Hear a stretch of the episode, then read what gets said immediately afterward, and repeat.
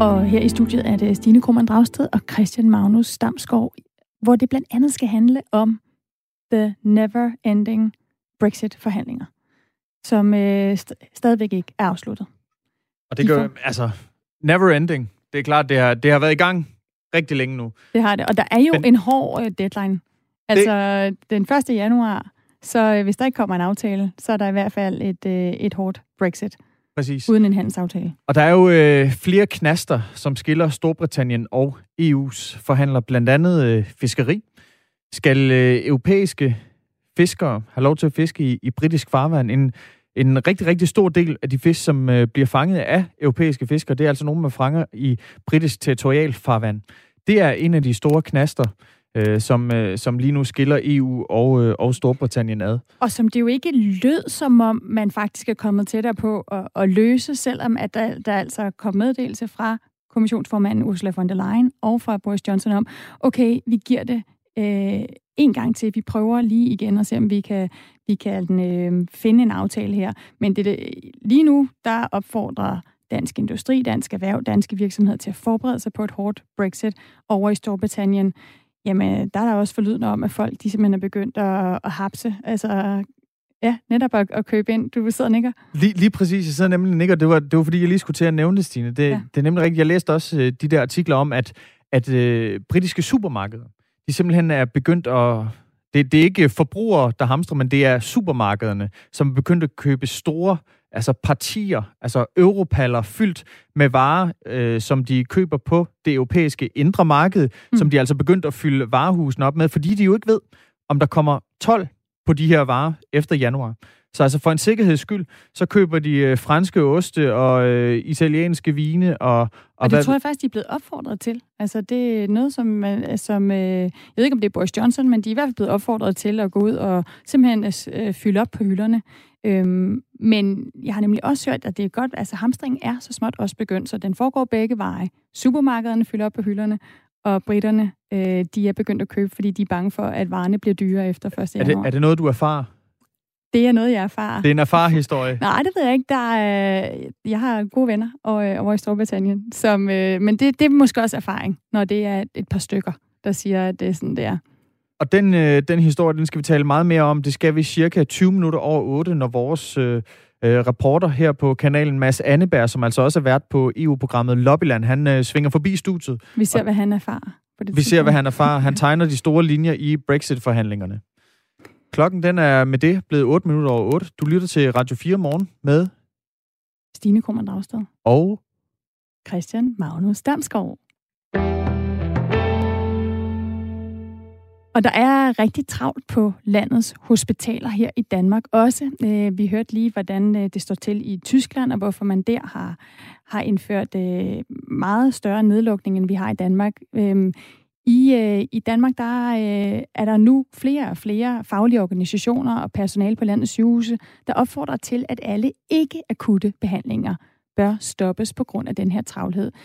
Blandt andet lyder opfordringen fra øh, organisationen Yngre Læger, hvor du er formand, Helga Schulz. Det er rigtigt. Godmorgen. Godmorgen. Hvorfor synes I, at det er nødvendigt at aflyse ikke øh, eller alle ikke akutte behandlinger? Øh, vi synes, at, at opgaven, der skal løses lige nu ude på sygehusene, den er simpelthen for stor.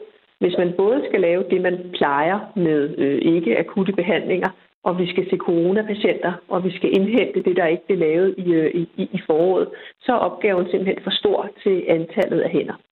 Og hvordan er det, I kan se det, at opgaven er for stor lige nu? Det kan vi se på, at de meldinger, vi får fra, fra vores medlemmer, går på, at der er for travlt, Folk bliver kaldt ekstra ind og skal arbejde på tidspunkter, hvor de ellers ikke skulle have arbejdet. Og når man er på arbejde, så er der rigtig travlt. Og derfor så siger vi, at de ansvarlige øh, politikere øh, og, og, og regioner bliver nødt til at kigge på, hvad for noget arbejde skal ikke laves. Det er ikke sikkert, at det behøver at være alt ikke, øh, ikke akut, men, men noget skal tages væk. Så jeg skal lige forstå rigtigt, altså overbelastningen ligger ikke i, at der kommer øh, for mange patienter, altså man ikke, kan, man ikke har sengepladser nok, men at der simpelthen ikke er nok øh, kapacitet blandt øh, personale, øh, både læger og sygeplejersker? Ja, man kan sige, det kan være en af de ting, der kan være svært at forklare sådan helt overordnet. Men for eksempel, hvis du skal lave, øh, lave, lave planlagte operationer, som ikke er akutte, så skal du bruge nogle læger til at bedøve patienterne og til at passe dem bagefter, hvis de bliver rigtig syge. Og det er de samme læger, anestesiologer, intensivlæger, som skal se de kan coronapatienter, der får det rigtig skidt.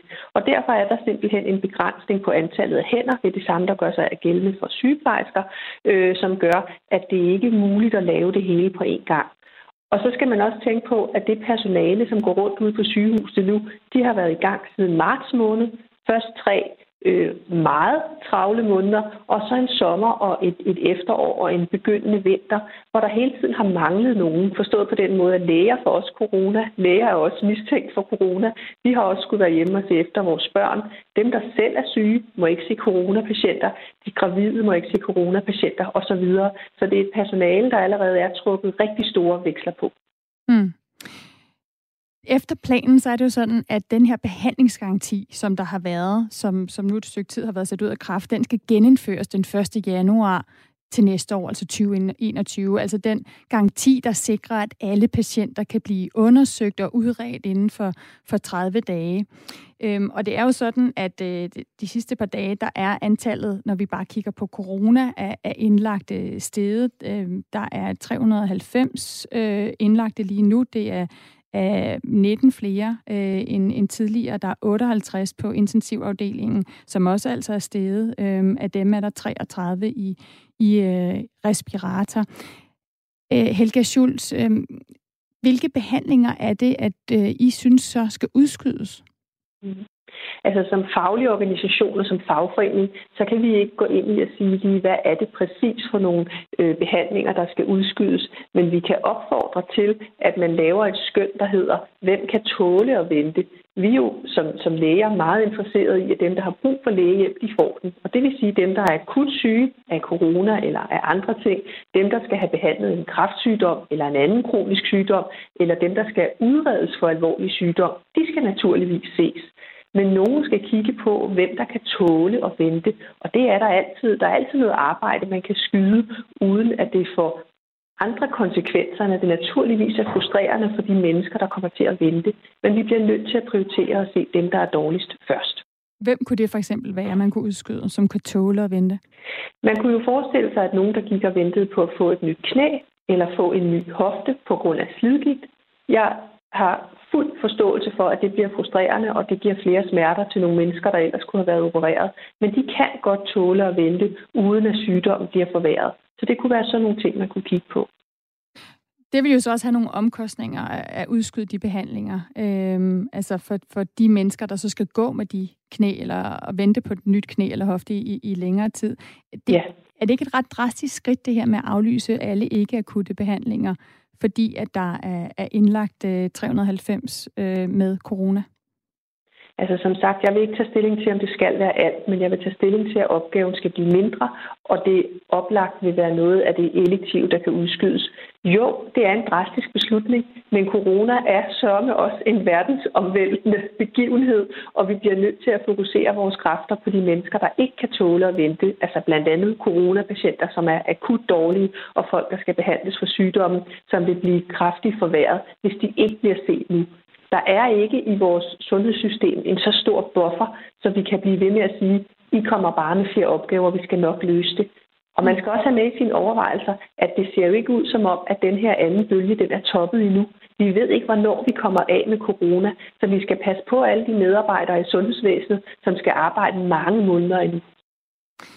Det her med, om vi kan klare, altså om vi har en stor nok buffer, øhm, der siger øh, Stefanie Lose, som jo er, er formand for Danske Regioner, at, øh, citat, vi i regionerne har et stort fokus på at hjælpe hinanden på tværs af afdelinger, hospitaler og regioner, så vi ikke trækker veksler på de samme medarbejdere, men får spredt opgaven med covid-19-patienter ud. Det siger hun altså til, til politikken.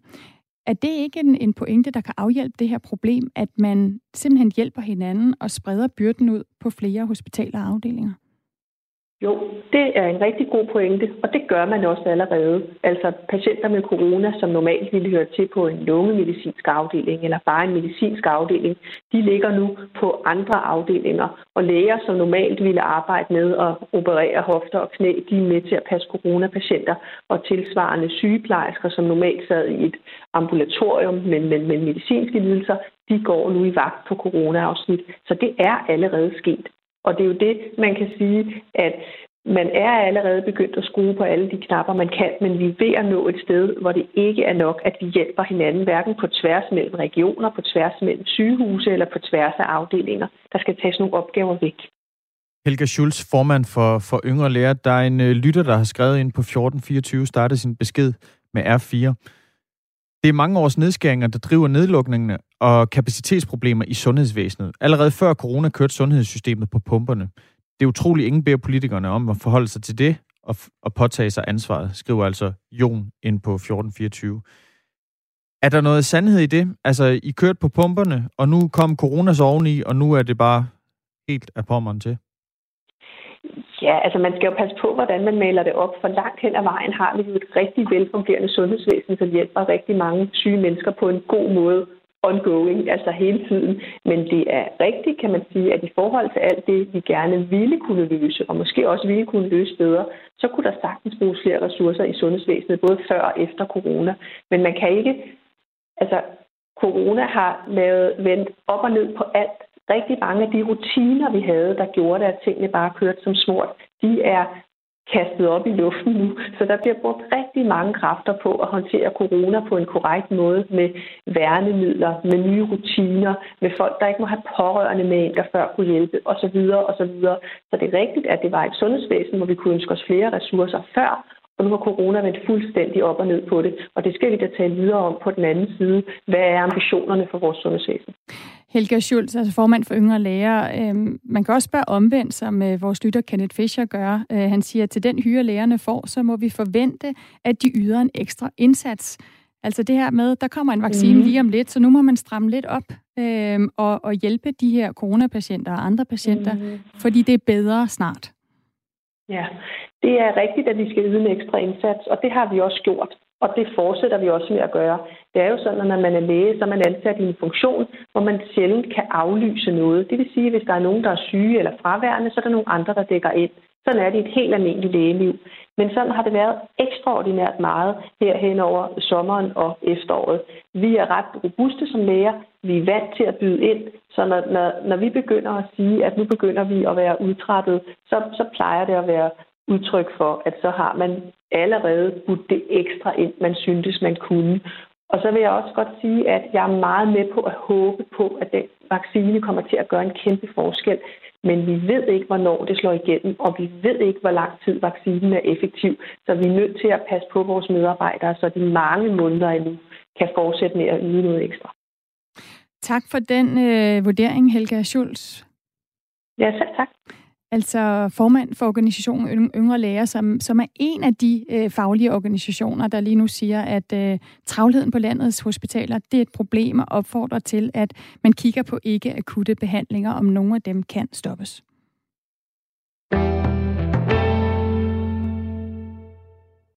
With this mandate and this majority, we will at last be able to do what?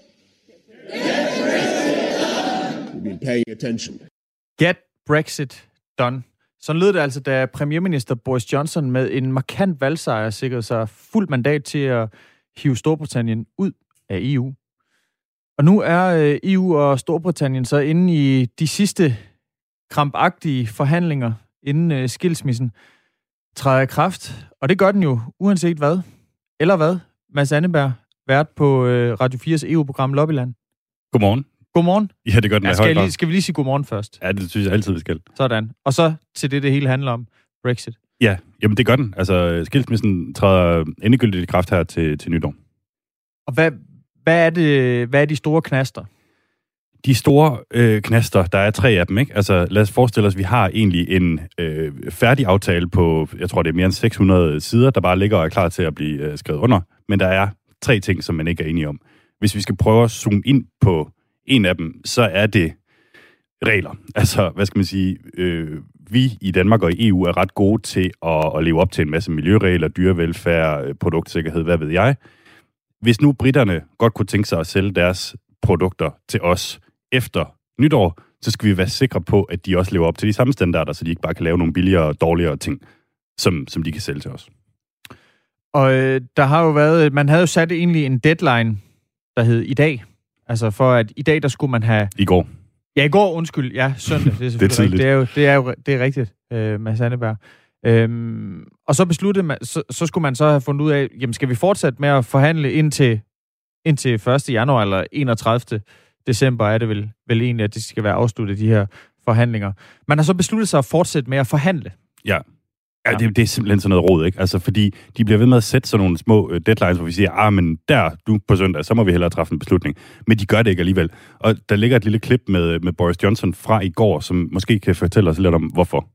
As things stand, I'm afraid we're still very far apart on some key things, but where there's life, uh, there's hope. We're going to keep uh, talking to see what we can do. The UK certainly won't be uh, walking away from the talks. Where there's life, there's hope.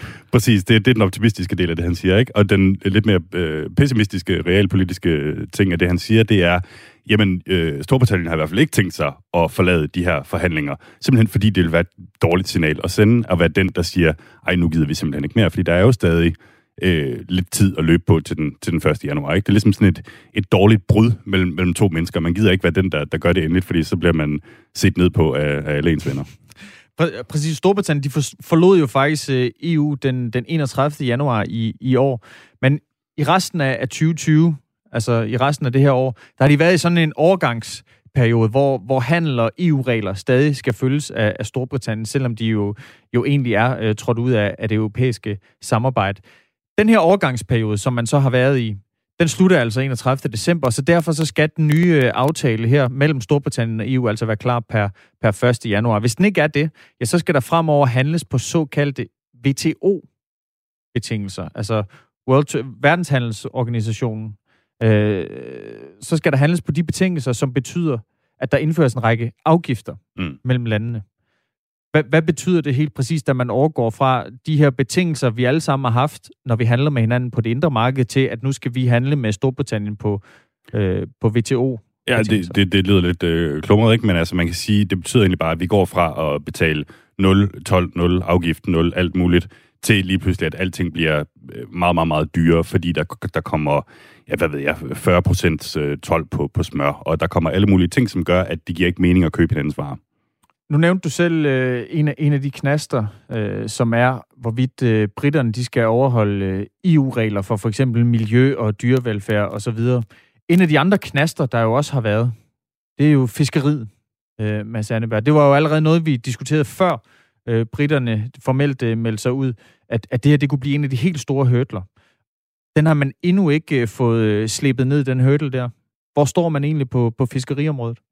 Jamen, det er et godt spørgsmål. Altså, man kan sige, problemet er, at der, der slipper ikke det store ud fra forhandlingerne lige nu. Så vi ved, at der er de der tre helt centrale områder. Fiskeriet er en af dem, og fiskeriet er nok et område, hvor man i sidste ende godt kunne finde et eller andet kompromis. Og det kunne man nok på, på, på alle områderne i virkeligheden. Men spørgsmålet er, om du kan finde det på alle tre samtidig, sådan at alle bliver tilfredse. Fordi der kan også ske det, at hvis ikke vi får en aftale, som vi i Danmark synes er fed for os på, på fiskeri, det er jo blandt andet også der har noget i klemme der, så kan vi jo gå ind og sige, jamen, det, det gider vi faktisk ikke. Den aftale gider vi ikke have.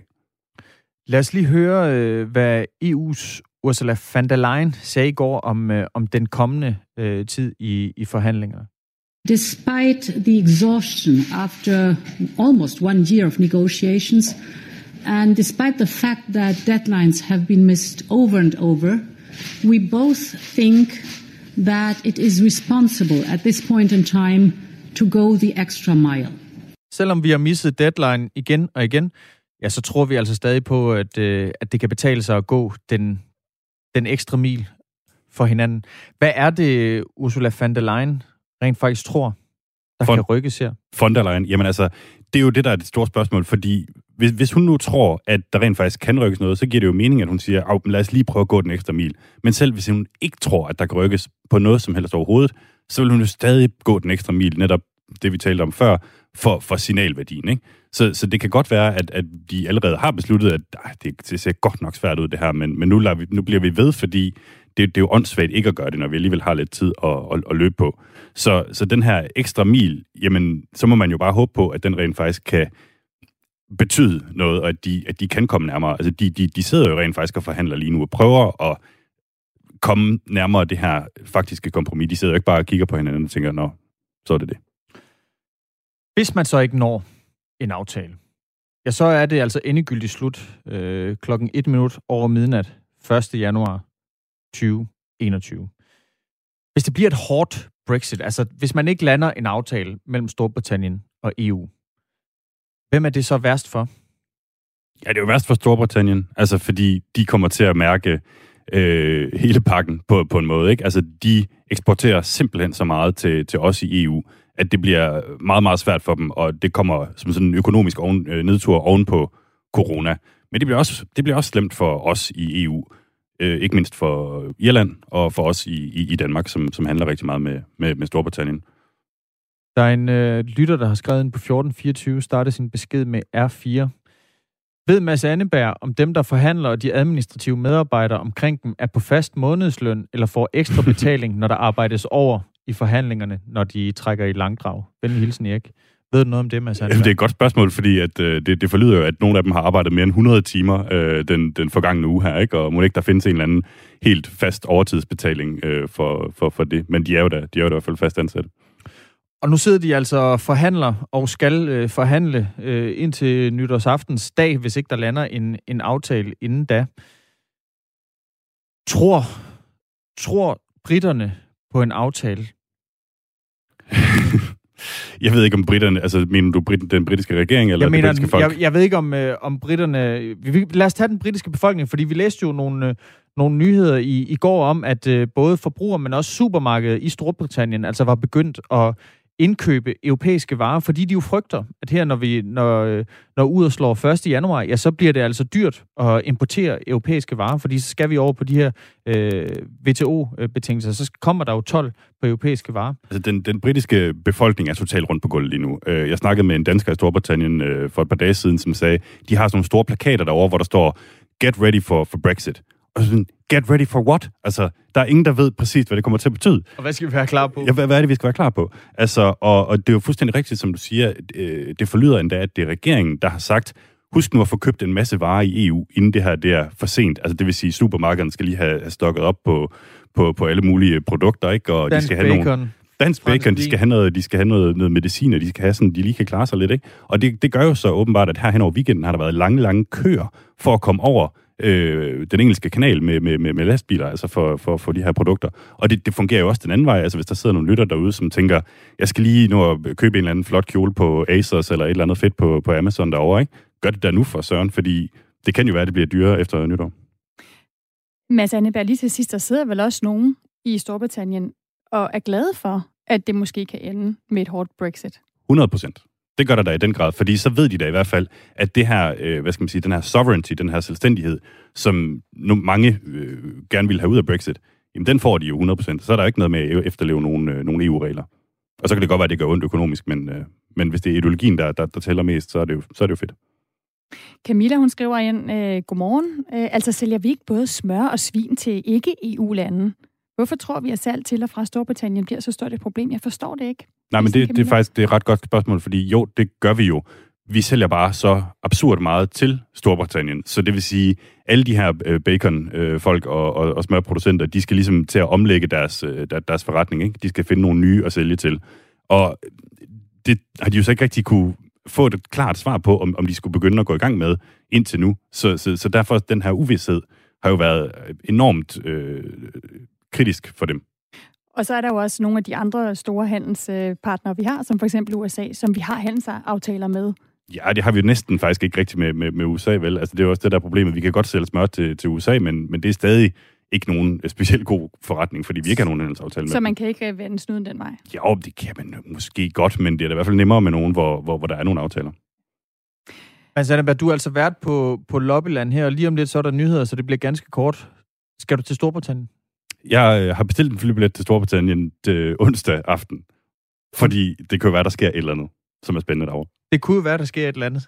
I hvert fald tak, fordi du øh, kom forbi, Mads Anneberg. God tur øh, over, Selv tak.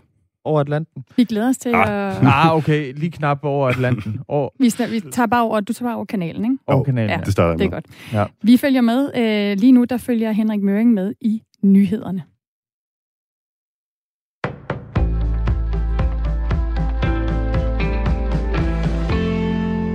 SF vil have hårdere straffe til kriminelle, der deler børneporno og krænkende indhold på sociale medier. Det siger partiets retsordfører Karina Lorentzen til TV2, efter at politiet nu er i gang med tredje bølge af Umbrella-sagen. Jeg tror altså, der er brug for at hæve straffene og signalere, at det her det kan øh, være rigtig, rigtig groft. Selvom flere end 1100 borgere er blevet sigtet, og mange af dem dømt i den såkaldte Umbrella-sag om deling af børneporno på nettet, er delingen af videoerne fortsat på sociale medier, det skriver Jyllandsposten. 90 sager med delinger fra 2019 skal nu sendes videre til politikredsene, hvorefter der vil blive rejst sigtelser, oplyser Nationalt Cybercrime Center. Umbrella-sagen blev anmeldt til politiet og Facebook i 2015, og de første domme faldt i 2018. Udover skærpede straffe vil SF give politiet flere ressourcer og pålægge tech-virksomheder at fjerne det ulovlige indhold hurtigt. Og det betyder, at øh, vi for eksempel skal gøre, som man gør i Tyskland, nemlig øh, inden for 24 timer skal åbenlyst ulovligt indhold, og det er børneporne porno og deling af nøgenbilleder øh, ulovligt og uden samtykke jo, øh, at det skal simpelthen væk inden for 24 timer. 262 blev i går testet positive ud af godt 6.000 testede i de nye lyntest hos Falk.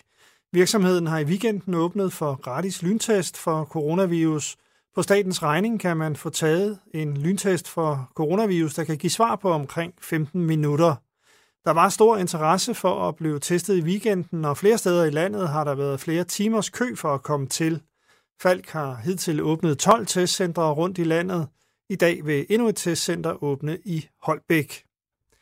Hospitalsansatte vil nu have stoppet ikke akutte behandlinger, det siger flere fagforbund, der organiserer blandt andet læger og sygeplejersker til politikken. Men stigende coronasmitte er der travlt på landets hospitaler. Derfor bør alle ikke akutte behandlinger stanse ligesom i foråret, siger formand for yngre læger Helga Schulz. Lige nu fylder behandlingen af coronapatienter så meget øh, ude i sundhedsvæsenet, så man bliver nødt til at fjerne nogle andre opgaver.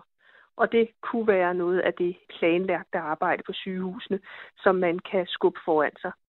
Studerendes snyd til eksamen er fordoblet under corona. Online-eksamener og dårligere undervisning under epidemien kan være blandt årsagerne til snyderiet, skriver DM Akademikerbladet. På Københavns Universitet og DTU er antallet af sager om eksamensnyd fordoblet, mens CBS har haft over 10 gange så mange tilfælde af ikke tilladt samarbejde i år, sammenlignet med sidste år. I mere end en måned har USA's præsident Donald Trump forsøgt at omstøde resultatet efter præsidentvalget den 3. november, men i dag vil valgmandskollegiet med al sandsynlighed cementere Trumps nederlag til demokraten Joe Biden, siger USA-journalist Anne Alling. Det regner man i den grad også kommer til at ske i dag.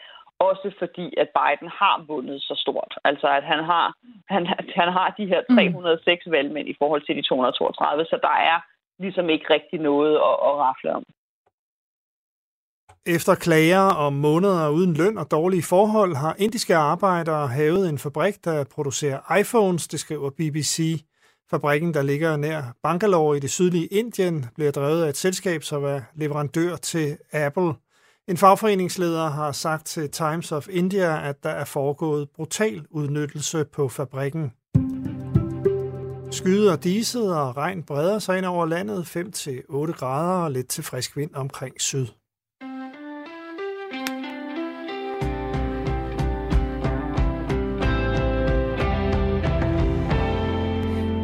Lige nu er klokken 26 minutter i 9. Du har tændt for Radio 4 morgen, og klokken 11 minutter i 9. Der står solen op over Danmark. Det er ikke, det ser ikke sådan ud, altså lige nu, når man kigger ud, at om 11 minutter, prøv lige at kigge ud, Christian Magnus. Er der mørkt? Er der mørkt, ikke? Men jeg føler ikke, jeg har set solen siden øh, september. Nej, øh, men øh, den skulle altså stå op og, og skinne i øh, 6 timer og 56 minutter det sker måske over nogle skyer. Altså, problemet er jo, at øh, i sin tid, hvor man kunne tage en flyvemaskine, så kunne man altid lige flyve op og få noget solskin. Der skinner solen bare altid, når man tager sådan en flyver. Det kan man jo ikke engang. Det er, øh, ja, der er ikke andet at sige, end at om en uge, så går det mod lysere tider. Så bliver dagene i gennemsnit tre minutter længere. Det var bare lige, øh, lige for at starte med, øh, alt efter hvordan man ser det, en lille god nyhed. Og øh, en anden dårlig nyhed, det er, at øh, Danmark ikke længere har en øh, racerkører i den ypperste motorklasse, Formel 1. Fordi øh, Kevin Magnussen, han kørte sit øh, sidste løb i Abu Dhabi i går, og vi taler med øh, Thomas Wolf, som altså er motorsportsekspert, og som har fulgt Kevin Magnussen. Vi taler om det eftermæle, som Kevin Magnussen han efterlader i Formel 1. Og så skal jeg lige se. Der var den. Hvad var det? Jinglen. Nå, det var den, du Jeg skulle lige have fundet ja. den rigtige knap. Okay. Ja, man skal have styr på knapperne, ja. når man sidder. Det er jo ligesom at sidde i et cockpit, det her. Det klarer du rigtig godt, Christian Magnus. Tak for det. Tak for det, Stine. okay, kom så med det. Nogen, som også øh, klarer ting godt, det er jo politikerne. Altså, man, ja. man, kan, man må i hvert fald sige, at når der står en, en juleferie og ånder Christiansborg i nakken, så bliver der altså banket nogle aftaler på plads. Altså, hvad, jeg ved ikke, hvad vi har fået de seneste tre uger. Har vi, fået, vi har fået en skattereform, vi har fået en finanslov, vi har fået en aftale om natur og biodiversitet, en aftale om at stoppe olieudvinding i Nordsøen, aftale om at udbetale de sidste feriepenge. Og jeg ved ikke, om jeg har glemt noget. Det har jeg sikkert. Der er de i hvert fald, har haft travlt. De har nemlig haft travlt. Ja. Du sidder simpelthen og roser politikerne her. De er i hvert fald øh, meget effektive her herop ja. til, op til, til juleferien. Ja. Og med alt den, øh, den corona her, så har vi også glemt at tale lidt, synes jeg. Vi har forsømt lidt at tale om et af de helt store socialdemokratiske valgløfter, som for et par uger siden blev indfriet. Nu er det Arnes tur. Hvis tur? Nu er det Arnes tur. Det er nemlig blevet Arnes tur. Retten til, til, tidlig, øh, til tidlig tilbagetrækning fra, fra arbejdsmarkedet, øh, det var jo øh, en af de helt store løfter, som Socialdemokratiet gik til valg på i 2019. Øh, og der har jo været meget debat om den her ret til tidlig til tilbagetrækning.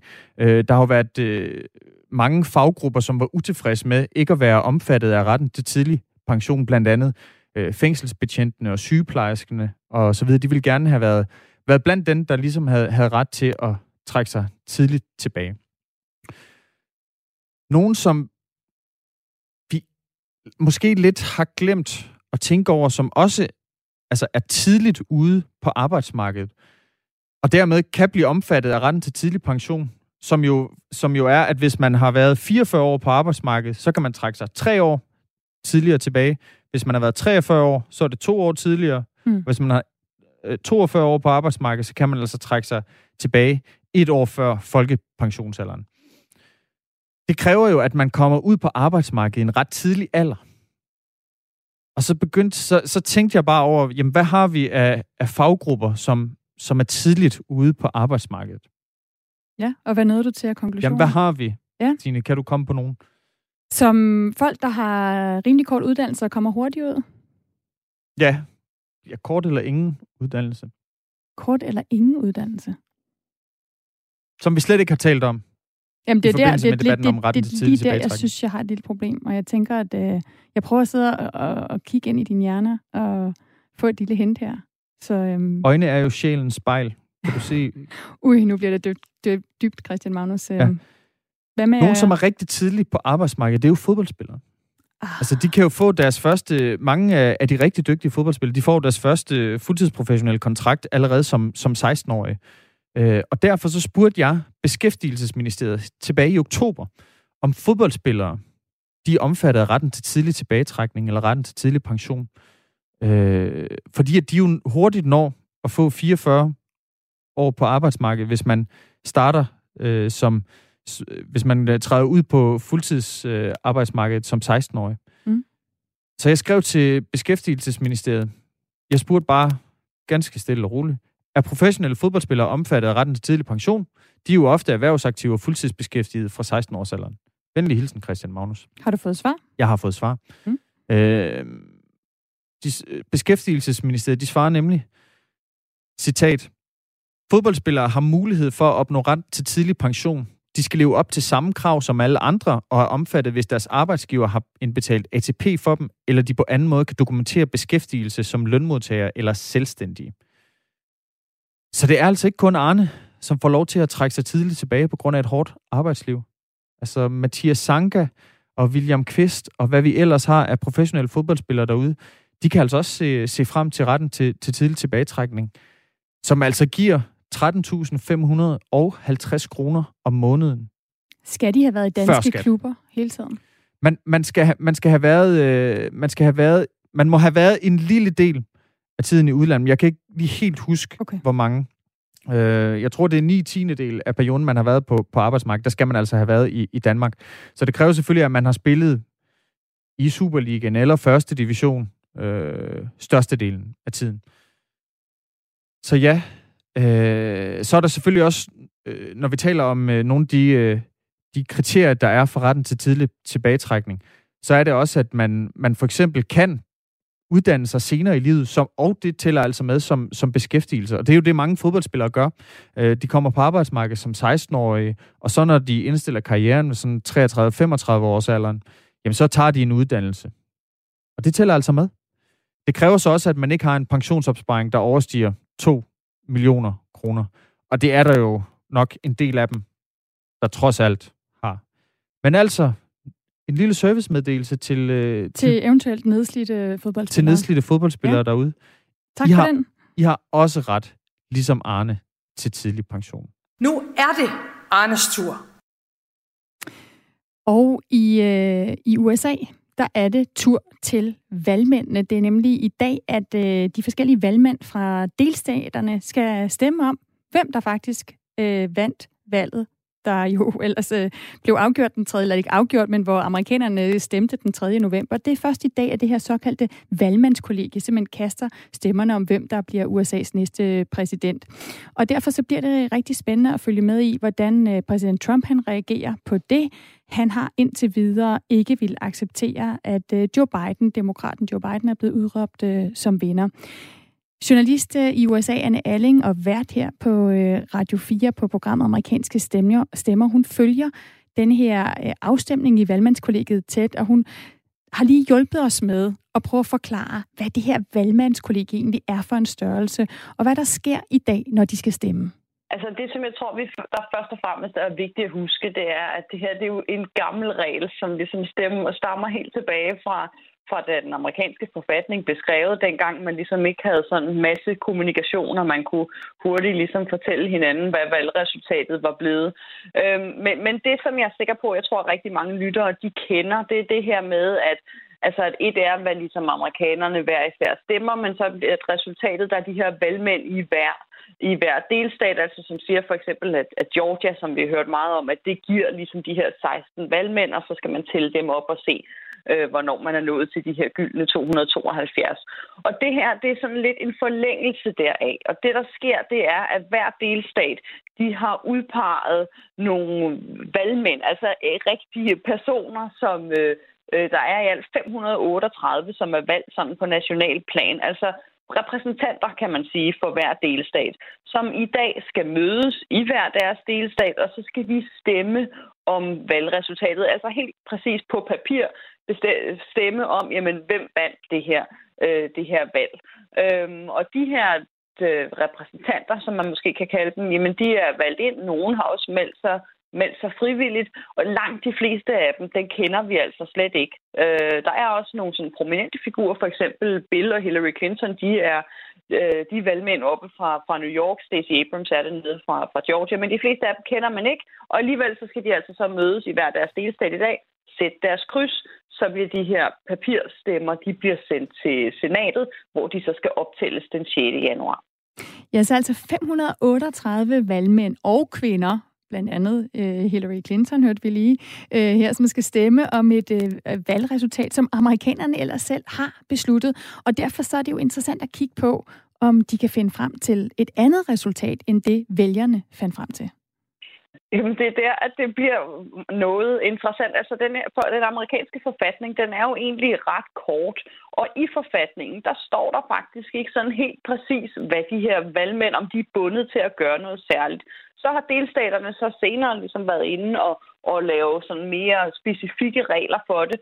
Og sådan som det er i dag, der er der 33 delstater af delstaterne, som kræver, at de her valgmænd, altså at de stemmer i overensstemmelse med, hvad amerikanerne har stemt. Altså at de følger det valgresultat, som vi har lige nu. Men der er også 17, så de resterende 17 delstater, som ikke har faktisk noget som direkte krav om, hvad kutumen er for, hvad, hvad de skal gøre.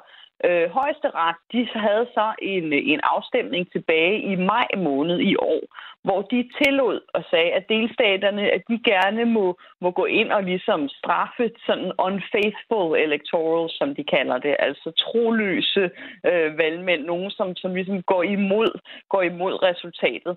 Øhm, og det er noget, vi har set ske før. Øh, for eksempel tilbage til sidste valg i 2016, der var der 10 af valgmændene, altså 10 af de her 538, som ligesom gik imod og, og, og var unfaithful og, og stemte noget andet, end hvad valgresultatet sagde. Så altså, vi har set det ske før, men i meget lille omfang. Og altså, så teoretisk jo, så kan det lade sig gøre. Men når vi går tilbage og ser på de sidste sådan halvanden måneds forsøg på Trumps side øh, på at ændre valgresultatet, alt fra at forsøge at få omstemninger til at forsøge at få guvernørerne i delstaterne til ikke at godkende valgresultatet, alle hans retssager med Giuliani, hans forsøg på at komme i højesteret, så er der ikke noget af det, der er lykkedes, øh, og det har vist, at republikanerne øh, til trods for selvfølgelig at nok være skuffet over valgresultatet, at de stadig ligesom følger, hvad har amerikanerne stemt, og det regner man i den grad også kommer til at ske i dag. Også fordi, at Biden har vundet så stort. Altså, at han har, han, han har de her 306 mm. valgmænd i forhold til de 232, så der er ligesom ikke rigtig noget at, at rafle om. Der er ikke rigtig noget at, at rafle om, og delstaten Texas, de har altså forsøgt at ændre ved afstemningen i Electoral College i dag. Her der forklarer øh, Anne Alling altså lidt om, hvad det er, Texas har forsøgt. Ja, altså Trump han har jo hele tiden sagt, at han regnede med, at det her valgresultat det ville gå hele vejen til, til højesteret. Øh, og det skete, da Texas de, øh, de, de gik til højesteret og sagde, at de simpelthen ville have højesteret til at afvise valgresultatet for de her fra fire altså rigtig vigtige svingstater, Georgia, Wisconsin, Pennsylvania og Michigan.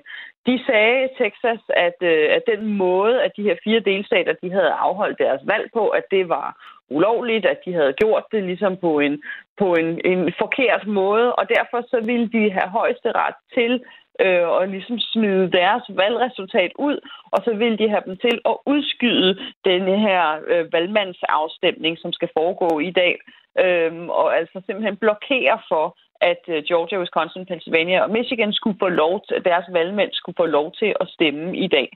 Øhm, og det tog de altså direkte til, til højesteret, som kom med deres resultat i fredags, og det højesteret gjorde, men de afviste det blankt og sagde, at der var simpelthen ikke noget belæg for det, som Texas øh, ville. De sagde, at der var ikke noget belæg for, at Texas på den måde skulle, skulle blande sig i, i andre delstaters, øh, i andre delstaters valg.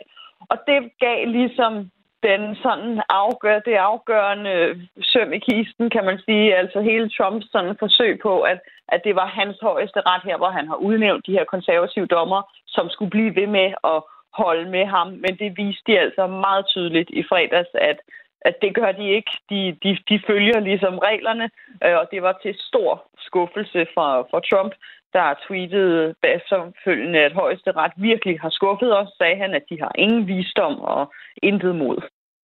Så altså et virkelig øh, kompliceret system og en enorm lang valgproces for amerikanerne, fortæller Anne Erling. Altså først og fremmest, så er langt de fleste amerikanere, de kender slet ikke det her system. Altså jeg tror, at rigtig mange amerikanere, jeg taler med, de synes, det er indviklet nok i forvejen, det her med, at, altså, at det ikke bare er antal stemmer, der ligesom gælder, men, men at, at hver delstat altså bliver delt op i de her valgmænd, som man siger, at, at Georgia for eksempel giver 16 valgmænd. Øh, det er der rigtig mange amerikanere allerede, som synes er lidt indviklet at forstå. Øhm, og, og så kender langt de fleste af dem simpelthen ikke til det her møde, der skal foregå i dag, hvor, at, hvor de her 538 øh, personer, de skal mødes og stemme.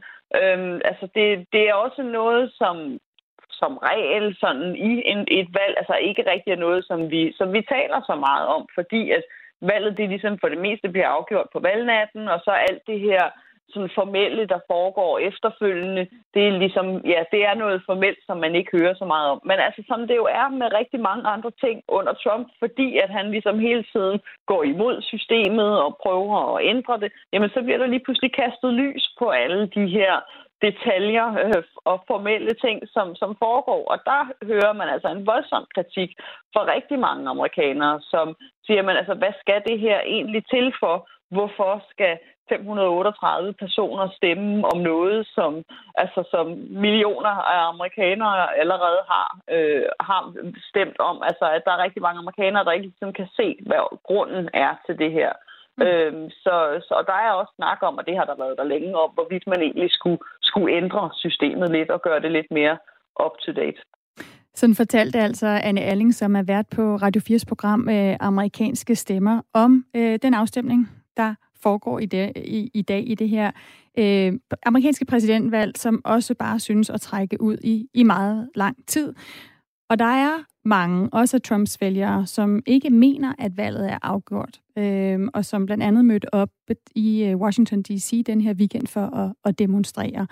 Og mange af dem, de udtaler, altså de her demonstranter, at de vil blive ved med at kæmpe for, at Trump han kan blive i præsidentembedet, til trods for, at Joe Biden jo altså er blevet udråbt øh, som vinder, så længe at Trump han ikke selv giver sig. Så øh, man kan sige, at valgmandskollegiet skal lave en afgørelse i dag. Højesteret er allerede kommet med en afgørelse, som Anne Erling fortalte. På et tidspunkt så skal senatet også, ligesom den 6. januar, så får de den her afgørelse for valgmandskollegiet. Der sker en masse formelle ting, men så længe præsident Trump ikke giver sig, så er der altså stadig rigtig mange amerikanere, som mener, at han har vundet præsidentvalget. Og det er altså ikke over, før den øh, fede dame har sunget. Og hun synger den 20. januar, for der bliver Joe Biden svoret i ed som øh, USA's 46. 20. præsident. Det tør du godt sige, øh, Christian Magnus. Altså, jeg tænker med amerikansk politik, der er bare intet, der er sikkert i øjeblikket, men det regner vi med. Det, det er i hvert fald det, vi ved indtil videre. Når vi ved mere, så skal vi nok øh, fortælle jer det. Klokken er 8 minutter i 9. Og nu er det altså slut. Danmark har ikke længere en racerkører i den ypperste motorsportsklasse Formel 1. Kevin Magnussen, der øh, vel nok er det største motorsportsnavn i Danmark siden øh, Tom Christensen, han kørte nemlig sit sidste løb i Abu Dhabi i går. Godmorgen, Thomas Wolf. Godmorgen. Du er motorsportsekspert, og du har fulgt Kevin Magnussen. Det startede jo så godt for, for seks år siden for, for K-Mag, altså en anden plads i Australien for, for McLaren. Og i går så sluttede det så lige knap så glamorøst med en, med en 18. plads. Hvorfor, øh, hvorfor startede det med, med buller og brag for Kevin Magnussen, for så at ende, som det gjorde i går? Ja, altså man kan jo sige, at uh, Kevin Magnussen har haft en karriere på med, med, med både op- og nedture. Det startede med en kæmpe, kæmpe optur, der skruede vores forventninger helt, helt op til, til den unge racerkører, der dengang debuterede for, for, for McLaren. Og det var en fantastisk debut, og det var måske sådan en, en once-in-a-lifetime opportunity, der lige blev udnyttet den dag i, uh, i Australien, hvor, hvor Kevin Magnussen uh, kørte sig ind til, til en anden plads det, det var nok mere end holdet kunne præstere dengang, og sidenhen så gik det ikke ned ad bakke, for, for, for det var måske mere teamets skyld end, end kørens skyld. Jeg synes trods den 18. plads, som Kevin Magnussen sluttede på i går, at han har sluttet med, med, med værdighed. Han har stemplet ind og vist verden, at han er en værdig Formel 1-kører, og han vil være et savn, ikke kun for dansk øjne, men for, for sporten generelt. Det, jeg ved ikke, jeg har, jeg har også øh, fulgt en lille smule med. Øh, langt fra lige så meget som dig, øh, Thomas Wolf. Men, men, jeg, men vi giver jo tit, altså teamet, Haas-teamet, for skylden for, at jamen, altså, Kevin Magnussen, han gør det så godt, som han overhovedet kan. Måske nogle gange endda øh, bedre, end man kunne forvente. Men han kan bare ikke gøre det bedre, fordi hans bil er langsom, og hans team er dårligt.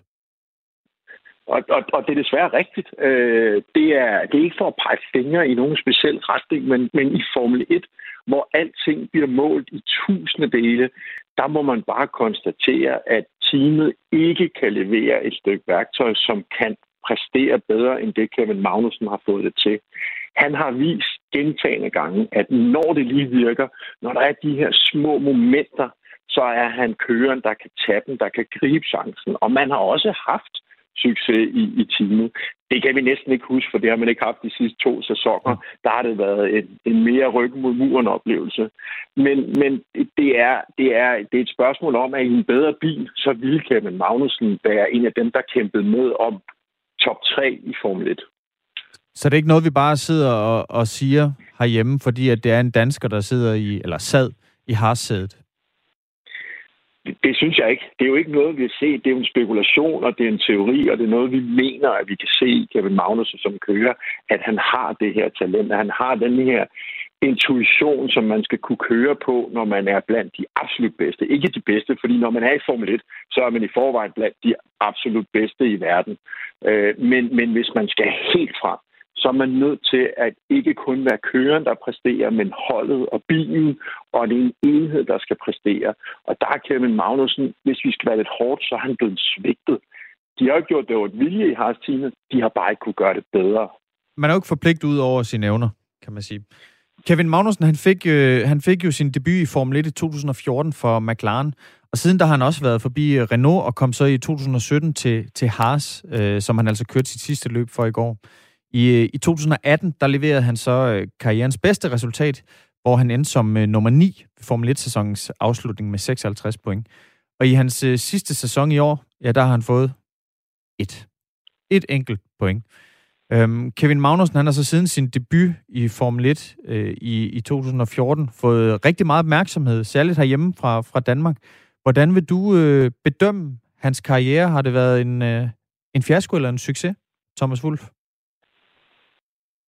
Hvis vi skal måle den på antallet af pokaler, der er hjemtaget for Formel 1, så kan man sige, så vil jeg ikke engang kalde det en fiasko, for det kan man ikke tillade sig at kalde det, fordi der er faktisk kommet en, uanset hvad, så har vi nu også en dansk Formel 1-kører, som har prøvet at være på podiet i motorsportens absolut fineste klasse. Så, så det i sig selv er flot. Jeg synes på ingen måde, at øh, Kevin Magnusens år i, i Formel 1 har været andet end succesfulde, vil jeg hellere kalde den. Øh, det har været meget, meget hårdt, og det har formet en, en meget ung racerkører til en meget stærk og moden racerkører. Kevin Magnussen, nu 20'erne nu, er blevet en racerkører, som tager så mange elementer med for Formel 1, hvor der har været medgang, modgang, mere modgang, en lille smule medgang, og hver gang så har man skulle gå ind og præstere ud over evne hele tiden, og det har krævet enormt meget. Så, så jeg synes, at med alle de elementer lagt sammen, så synes jeg faktisk, at, at han i hvert fald kan gå derfra og se på det med en enorm øh, oprejst pande. Og jeg synes, det er helt okay, at man har den her fokus på Formel 1. Det er det fineste, det findes. Det er det absolut største selskab. Det er som VM i fodbold, der bare kører 21 gange om året. Erik han skriver ind til os på sms'en, hvis han var så god, som danske eksperter har gjort ham til, ville han nok være havnet i et bedre team? Og det kan Erik jo sådan set også meget vel have ret i. Der skal lidt mere til nogle gange, end bare lige det her at være rigtig god. For der er mange, som man jo kan se i Formel 1, der er rigtig gode. Der er også nogen, der måske ikke er helt lige så gode som resten af dem. Men der er kun 20 pladser til utrolig mange bejler til det her, og der er mere i det end bare evnerne bag rettet. Der er desværre også noget med sponsorpenge, landeopbakning, Øh, en politisk, jeg vil lige vil sige politisk interesse. Det er der måske ikke engang, og så alligevel så er der jo nogle lande, der køber sig adgang til Formel 1 ved at betale, som for eksempel i går, hvor vi kører i Abu Dhabi, enormt mange penge for at være det land, der sluttes af i Formel 1 til trods for, at det er en håbløs kedelig racerbane at se til motorløb på, så, så vil man gerne det. Så der er så mange elementer, og desværre, når man er lidt ryggen mod muren Kevin Magnussen for Lille Danmark, så er det svært at rejse sig op til at få den endelige chance, der nok skulle have været til. Så Thomas Wolf, er du enig i, når der er en anden lytter, der skriver ind, man betaler for at køre Formel 1, vil Danmark have, øh, have en med, så skal vi nok til lommerne? Jeg er enig så langt, at vi har set, at i de mindre teams i særdeleshed, som også har nu, der bliver fanget lidt i den samme problematik, så kan penge flytte enormt meget af det her. Der er ingen tvivl om, at, øh, at, at hvis man har mange 100 millioner kroner med sig, så kan man jo købe sig ind og hjælpe et team. Det har vi set et par gange, og fænomenet betalingskører er jo desværre også efterhånden forbundet med Formel 1. Det er meget det er til dels meget ærgerligt, at det er sådan. Faktum er bare, at det er verdens dyreste motorsportsklasse overhovedet, med distancer til nogle af de andre. Og penge, altså en racerbil, den kører ikke på brændstof, den kører kun på pengesedler. Sådan lød det fra Thomas Wulf, øh, motorsportsekspert. Om, øh, ja, tak for at være med, Thomas. Selv tak. Øh, altså om øh, Kevin Magnussen, der øh, ikke længere øh, er racerkører i den ypperste motorsportsklasse Formel 1. Og med det, så øh, er vi også færdige med øh, dagens Radio 4 morgen. Vi vender tilbage igen i morgen. 6 minutter, eller 5 minutter over 6. Nu er der nyheder.